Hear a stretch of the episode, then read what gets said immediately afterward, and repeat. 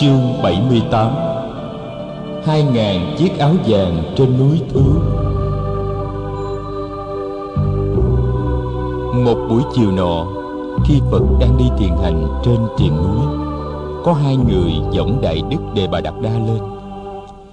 Đại Đức Đề Bà Đạt Đa ốm nặng đã mấy năm nay.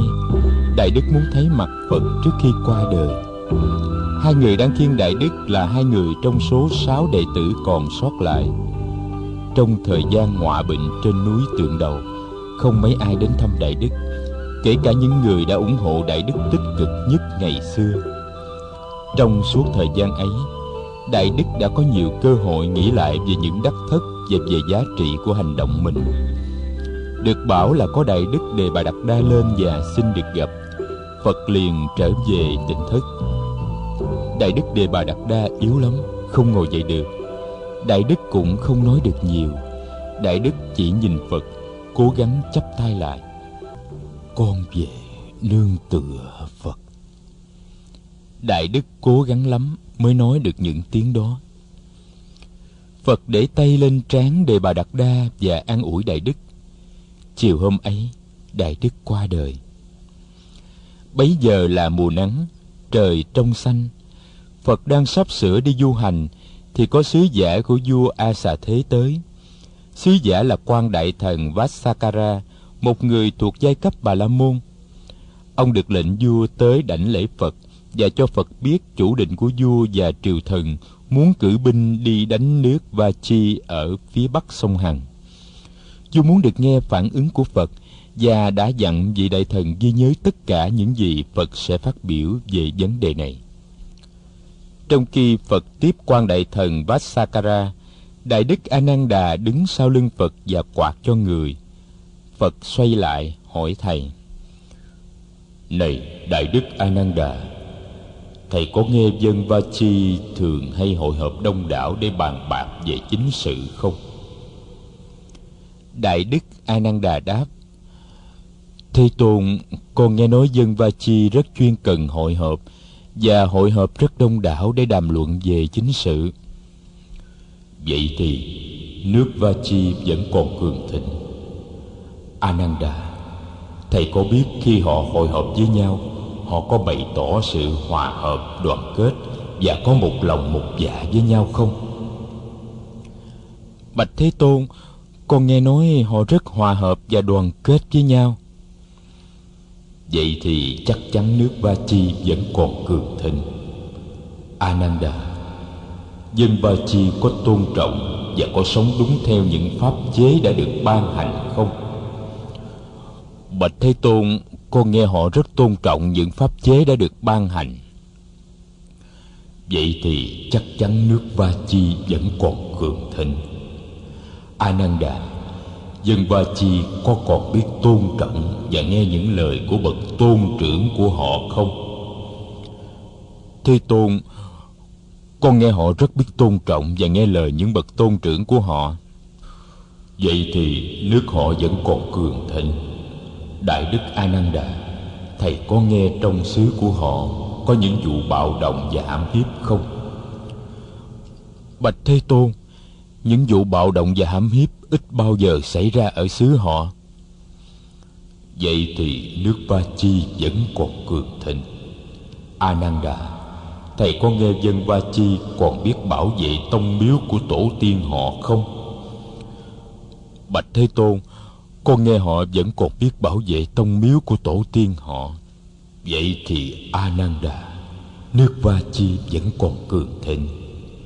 Thầy có nghe là dân Va-chi biết tôn kính cúng dường và chịu học hỏi theo các hàng tu sĩ đạt đạo không? Bạch Thế Tôn, cho đến ngày nay họ vẫn tôn kính cúng dường và học hỏi với các vị tu sĩ đạt đạo. Ananda, vậy thì chắc chắn nước Va-chi vẫn còn cường thịnh, chưa bị suy đồi. Ananda, ngày xưa Như Lai đã từng có dịp chỉ dạy cho giới lãnh đạo ở Va-chi về 7 yếu tố giữ gìn cho quốc gia không suy thoái, gọi là thất bất thoái pháp. Đó là chuyên cần hội họp, hòa hợp và đoàn kết, tôn trọng pháp chế đã ban hành, tôn trọng và nghe lời các bậc tôn trưởng, không bạo động và hiếp đáp, biết bảo vệ tông miếu tổ tiên và tôn kính các bậc đạt đạo. Anan Đà, thì ra họ vẫn còn thi hành bảy phép bất thoái ấy. Như Lai tin rằng quốc gia Va-chi vẫn còn cường thịnh, chưa bị suy nhược, và do đó Như Lai nghĩ rằng nước Ma Kiệt Đà không thể đánh chiếm được nước họ. Đại thần Vassakāra bạch: Thế Tôn, dân Va-chi chỉ cần thực hành một trong bảy phép đó thì cũng đủ làm cho nước họ cường thịnh rồi, huống hồ là họ thực hành cả bảy phép. Thế Tôn, con nghĩ vua A-xà-thế không thể thắng được dân Va-chi bằng sức mạnh vũ khí đâu. Vua chỉ có thể thắng họ nếu vua gieo được sự chia rẽ trong giới lãnh đạo của họ. Thế Tôn, con xin cảm tạ người, con phải về lo công việc. Sau khi đại thần Vassakāra từ giả, Phật than thở với Anan Đà: Vị đại thần này có nhiều mưu trước lắm. Như Lai ngại là trong tương lai vua A-xà-thế sẽ cử binh đánh chiếm nước Va-chi. Chiều hôm ấy, Phật nhờ Đại Đức Anan Đà đi triệu tập tất cả các vị khất sĩ có mặt ở thủ đô Dương Xá và trong các vùng phụ cận về núi Thứu.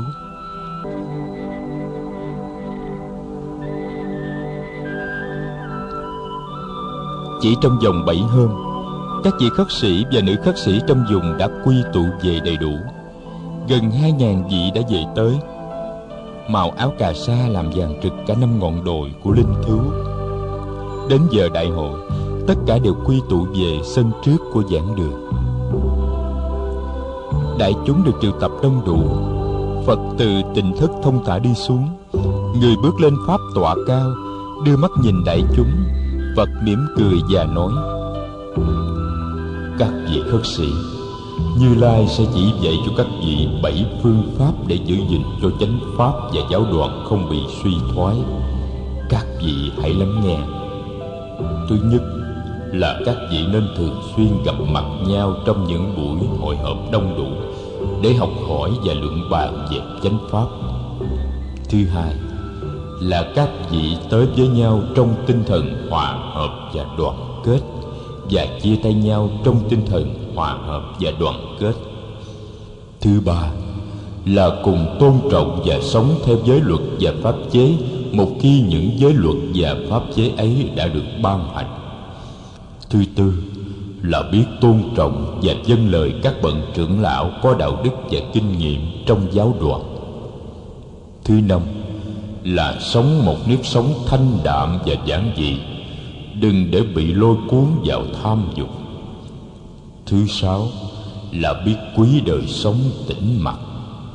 Thứ bảy là biết an trú trong chánh niệm để thực hiện an lạc và giải thoát, làm chỗ nương tựa cho các bạn đồng tu. Này các vị khất sĩ, chừng nào mà các vị còn thực hành được 7 điều ấy, gọi là 7 phép bất thối, thì đạo pháp còn hưng thịnh và giáo đoàn không bị suy thoái. Không một yếu tố nào bên ngoài có thể phá hoại được giáo đoàn. Chỉ có những phần tử từ bên trong giáo đoàn mới có thể làm cho giáo đoàn tan rã mà thôi. Các vị khất sĩ, khi con sư tử chúa của mọi loài ở chốn sơn lâm ngã quỵ, không có một loài nào dám đến ăn thịt nó. Chỉ có những con trùng phát sinh từ bên trong thân thể của sư tử mới ăn thịt được sư tử mà thôi. Các vị hãy bảo vệ chánh pháp bằng cách sống theo 7 phép bất thối. Đừng bao giờ tự biến mình thành những con trùng trong thân thể của con sư tử. Sau khi đã chỉ dạy những vị khất sĩ về 7 phép bất thối, Phật dặn các vị khất sĩ đừng nên phí bỏ thì giờ quý báu của mình để la cà nói chuyện phiếm, để ngủ vùi, đừng đánh mất mình trong danh lợi và tham dục, đừng thân cận với những người xấu ác và biếng lười, đừng tự mãn với những kiến thức và những trình độ chứng đắc thấp thỏi. Phật nhắc lại giáo lý 7 yếu tố giác ngộ như con đường mà mỗi vị khất sĩ phải đi: yếu tố chánh niệm, yếu tố quán chiếu vạn pháp, yếu tố tinh tiến, yếu tố hỷ lạc, yếu tố nhẹ nhõm, yếu tố định, và yếu tố hành xả. Phật lại chỉ dạy về các phép quán vô thường, vô ngã, bất tịnh, buông bỏ, xa lìa tham dục và giải thoát. 2.000 vị khất sĩ được sống với Phật trên núi Linh Thứu được 10 hôm. Họ cư trú khắp nơi trên 5 ngọn đồi, nơi cột cây, hang đá, am thất, khe suối. Mỗi ngày các vị tụ tập một lần tại sân giảng đường để nghe Phật giảng dạy. Thính chúng ngồi thành nhiều bậc, bởi vì sân không đủ rộng để chứa đủ số người. Qua ngày thứ 10, Phật từ giã các vị khất sĩ và khuyên họ xuống núi và trở về trú sở để hành đạo. Chỉ có các vị thường trú ở Linh Thứu là còn ở lại mà thôi. Các vị khất sĩ xuống núi rồi, Phật đứng nhìn những chõm núi in trên nền trời. Người bảo Đại Đức Anan Đà: Ngày mai chúng ta sẽ đi thăm tu viện Trúc Lâm. Sau khi đi thăm tu viện Trúc Lâm, Phật từ giã thủ đô Dương Xá.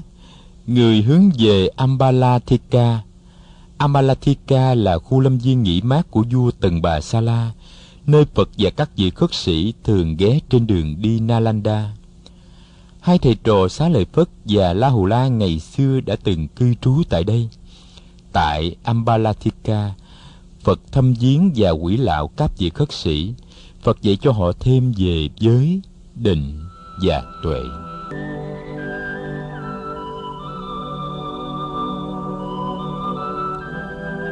Rời Ambalaṭṭhikā, Phật đi Nalanda. Đoàn khất sĩ đi theo Phật có chừng 100 vị. Các vị Đại Đức Anan Đà, Xá Lợi Phất và A Nậu Lâu Đà đi sát bên người. Tới Nalanda, Phật nghỉ ở vườn xoài paparica. Sáng ngày hôm sau, Đại Đức Xá Lợi Phất tới ngôi đền bên Phật một hồi lâu, không nói gì. Sau đó, tự nhiên Đại Đức mở lời: Bạch Thế Tôn, con thiết nghĩ trong quá khứ, trong hiện tại và cả trong tương lai, không có một vị đạo sư nào hay một bà la môn nào mà trí tuệ và sự chứng đắc siêu việt hơn Thế Tôn. Phật nói: Xá Lợi Phất, lời nói đó của Đại Đức quả thật là mạnh bạo, quả thật là một tiếng gầm sư tử. Thầy đã gặp và đã biết tất cả các bậc giác ngộ trong quá khứ, hiện tại và tương lai, mà chưa dám nói như thế. Bạch Thế Tôn, làm gì mà con đã gặp được tất cả các bậc giác ngộ trong 3 thời. Nhưng có một điều con biết chắc, con sống thân cận với Thế Tôn đã trên 40 năm. Không những con được nghe Thế Tôn dạy dỗ, mà con còn được thấy Thế Tôn sống. Nhìn vào Thế Tôn, con biết là Thế Tôn sống thường trực trong tỉnh thức và chánh niệm. Sáu căn được Thế Tôn hộ trì một cách tuyệt hảo, không bao giờ có một vết nhỏ của năm sự ngăn che là tham dục, oán hận, hôn trầm, trạo cử và hoài nghi được nhận thấy trong sinh hoạt hàng ngày của Thế Tôn. Con nghĩ các bậc giác ngộ trong quá khứ, hiện tại và tương lai, khi đạt tới chánh trí, thi trí tuệ và sự chứng đắc, cũng chỉ bằng Thế Tôn thôi, chứ làm sao cao hơn được. Tại Nalanda, Phật giảng dạy thêm cho đại chúng ở đây về giới, định, tuệ. Rời Nalanda, Phật đi về Pāṭaligāma. Tới Pāṭaligāma, Phật và các vị khất sĩ được rất nhiều giới cư sĩ ra đón tiếp và đưa về trú sở của họ.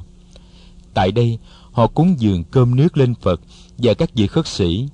Thọ trai xong, Phật thuyết pháp. Sáng hôm sau, trước khi Phật lên đường, Đại Đức Xá Lợi Phất đến từ giã người. Đại Đức được tin bà mẹ của Đại Đức đang bị ốm nặng và Đại Đức muốn về thăm mẹ. Mẹ của Đại Đức năm nay đã trên 100 tuổi. Phật và các vị khất sĩ ra tiễn Đại Đức Xá Lợi Phất về quê. Đại Đức lại tạ Phật 3 lần và cùng với chú Sa Di Kunda đi ngược về miền Nam, hướng về Nala. Lúc Phật và đoàn khất sĩ ra tới cửa thành, thì có 2 vị đại thần xứ Ma Kiệt Đà là Sanida và Vassakāra tới trình diện. Họ là những người được vua A-xà-thế phái tới nghiên cứu xây dựng đô thị Pāṭaligāma thành một đô thị lớn. Các vị đại thần bạch: cổng thành mà Thế Tôn và các vị khất sĩ sắp đi qua để rời khỏi thành phố, chúng con sẽ đặt tên là cổng Cồ Đàm. Chúng con cũng sẽ đi theo để tiễn đưa Phật. Bến đò mà người và chư vị khất sĩ tới để vượt qua sông Hằng, chúng con cũng sẽ đặt tên bến đò là bến đò Cồ Đàm. Sông Hằng nước đầy cho đến nỗi một con quạ đứng trên bờ sông có thể chúi mọ xuống sông để uống nước được. 5 chiếc đò ngang chở Phật và các thầy sang sông một lượt. Ra đến giữa dòng, Đại Đức Anan Đà tìm lối bước tới gần Phật và rón rén ngồi xuống bên người. Phật đang nhìn xuống nước.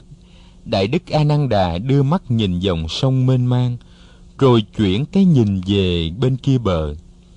Đại Đức nhớ năm xưa, cách đây đã trên 25 năm, có lần dân chúng Tỳ Xa Ly đã kéo nhau ra tận bờ sông để đón Phật, đông có đến mấy vạn người. Năm ấy, tại Tỳ Xá Ly có dịch hạch lan tràn, người lớn và trẻ em chết như rạ.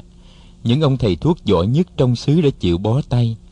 Lễ đàn được thiết lập liên tiếp để cúng tế và cầu nguyện, nhưng cũng không đem lại hiệu quả nào.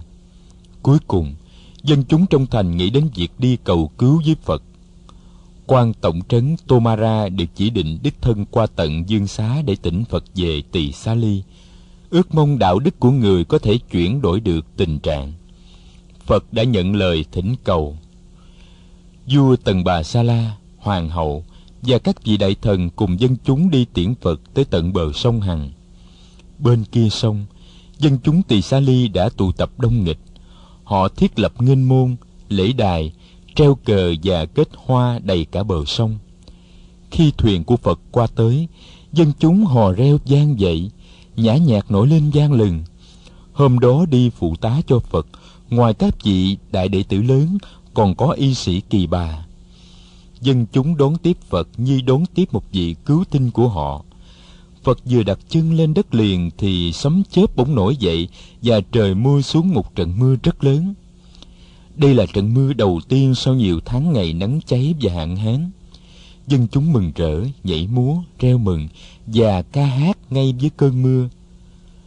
Cơn mưa đem lại sự mát mẻ và hy vọng cho cả xứ. Phật và các vị khất sĩ đã được dân chúng rước về trung tâm thành phố. Tại công viên, Phật đã nói về tam bảo như ba viên ngọc quý, nơi nương tựa vững chãi của mỗi người. Sau đó, Phật và các vị đại đức được rước về tu viện Trùng Cát ở Mahavana. Kỳ đó, nhờ đức độ của Phật và tài chữa trị của y sĩ Kỳ Bà, dịch hạch đã từ từ được đẩy lui và cuối cùng mất dấu. Năm ấy, Phật đã lưu lại Tỳ Xá Ly gần 6 tháng trước khi lên đường về Xá Vệ. Qua bên kia sông, Phật đi về Koṭigāma. Các vị khất sĩ tại Koṭigāma đi đón Phật rất đông.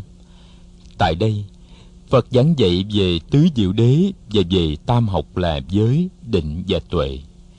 Sau khi cư trú một thời gian tại Koṭigāma với các vị khất sĩ, Phật lại ra đi, hướng về Nadika. Đến Nadika, Phật và các vị khất sĩ nghỉ tại một ngôi nhà xây bằng gạch gọi là Gincha Kavasatha. Tại Nadika, Phật nhắc nhở đến những vị đệ tử của người đã mệnh chung tại vùng này. Trong đó có nữ khất sĩ Sundari Nanda, em gái của người, các vị khất sĩ Sanla và Nadika. Nữ cư sĩ Tuvada ngày xưa đã dâng sữa và thức ăn cho người trước khi người thành đạo, và các cư sĩ Kakuda, Bạch Đa, Sappada. Phật nói các vị khất sĩ này cùng khoảng 50 vị khác đã từng sinh sống tại đây đều đã chứng được những quả vị nhập lưu, nhất hoàng và bất hoàng. Nữ khất sĩ Nanda đã chứng quả nhất hoàng, hai vị khất sĩ đã đạt được quả vị A-la-hán.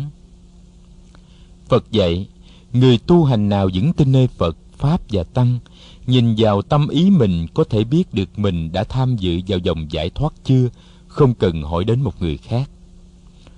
Một hôm khác, Phật lại dạy thêm cho các vị khất sĩ về giới, định và tuệ, thăm viếng và sách tấn đại chúng xong, Phật cùng các vị khất sĩ lên đường đi Tỳ Xá Ly. Tới Tỳ Xá Ly, Phật và đại chúng nghỉ tại vườn xoài của Ambalaṭṭhikā. Ngày hôm sau, Phật giảng cho đại chúng về phép quán niệm về 4 lãnh vực thân thể, cảm thọ, tâm ý và đối tượng tâm ý. Nghe nói Phật đã về vườn xoài của mình, bà Ambalaṭṭhikā rất sung sướng, liền vội tới thăm người. Bà thỉnh Phật và chư vị khất sĩ tới thọ trai ngày hôm sau. Ngày mai lại, sau khi Phật và các vị khất sĩ đã thọ trai xong, bà làm lễ dâng khu vườn cho giáo đoàn khất sĩ. Bà cũng xin được xuất gia. Mấy hôm sau, Phật lại giảng cho đại chúng nghe thêm về phép hành trì giới, định và tuệ. Sau khi đã thăm viếng Tỳ Xá Ly, Phật đi tới làng Pāṭaligāma ở vùng ngoại ô thành phố. Mùa mưa đã đến. Phật dự định an cư năm nay tại làng Pāṭaligāma này. Đây là mùa an cư thứ 45 sau ngày Phật thành đạo. Phật nhắn với các vị khất sĩ trong vùng hãy tới an cư ở ven đô thành phố Tỳ Xá Ly, tại những trung tâm có bạn bè, thân quyến hay đàn Việt ủng hộ.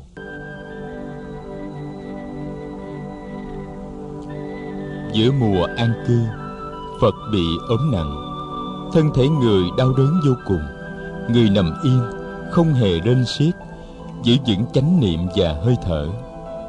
Mọi người nghĩ rằng Phật sẽ không qua khỏi cơn đau, nhưng không ngờ sau đó Phật vượt thắng được.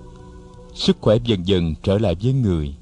10 hôm sau, Phật dậy được và ra khỏi phòng, ngồi xuống trên một chiếc ghế kê sát vào tường.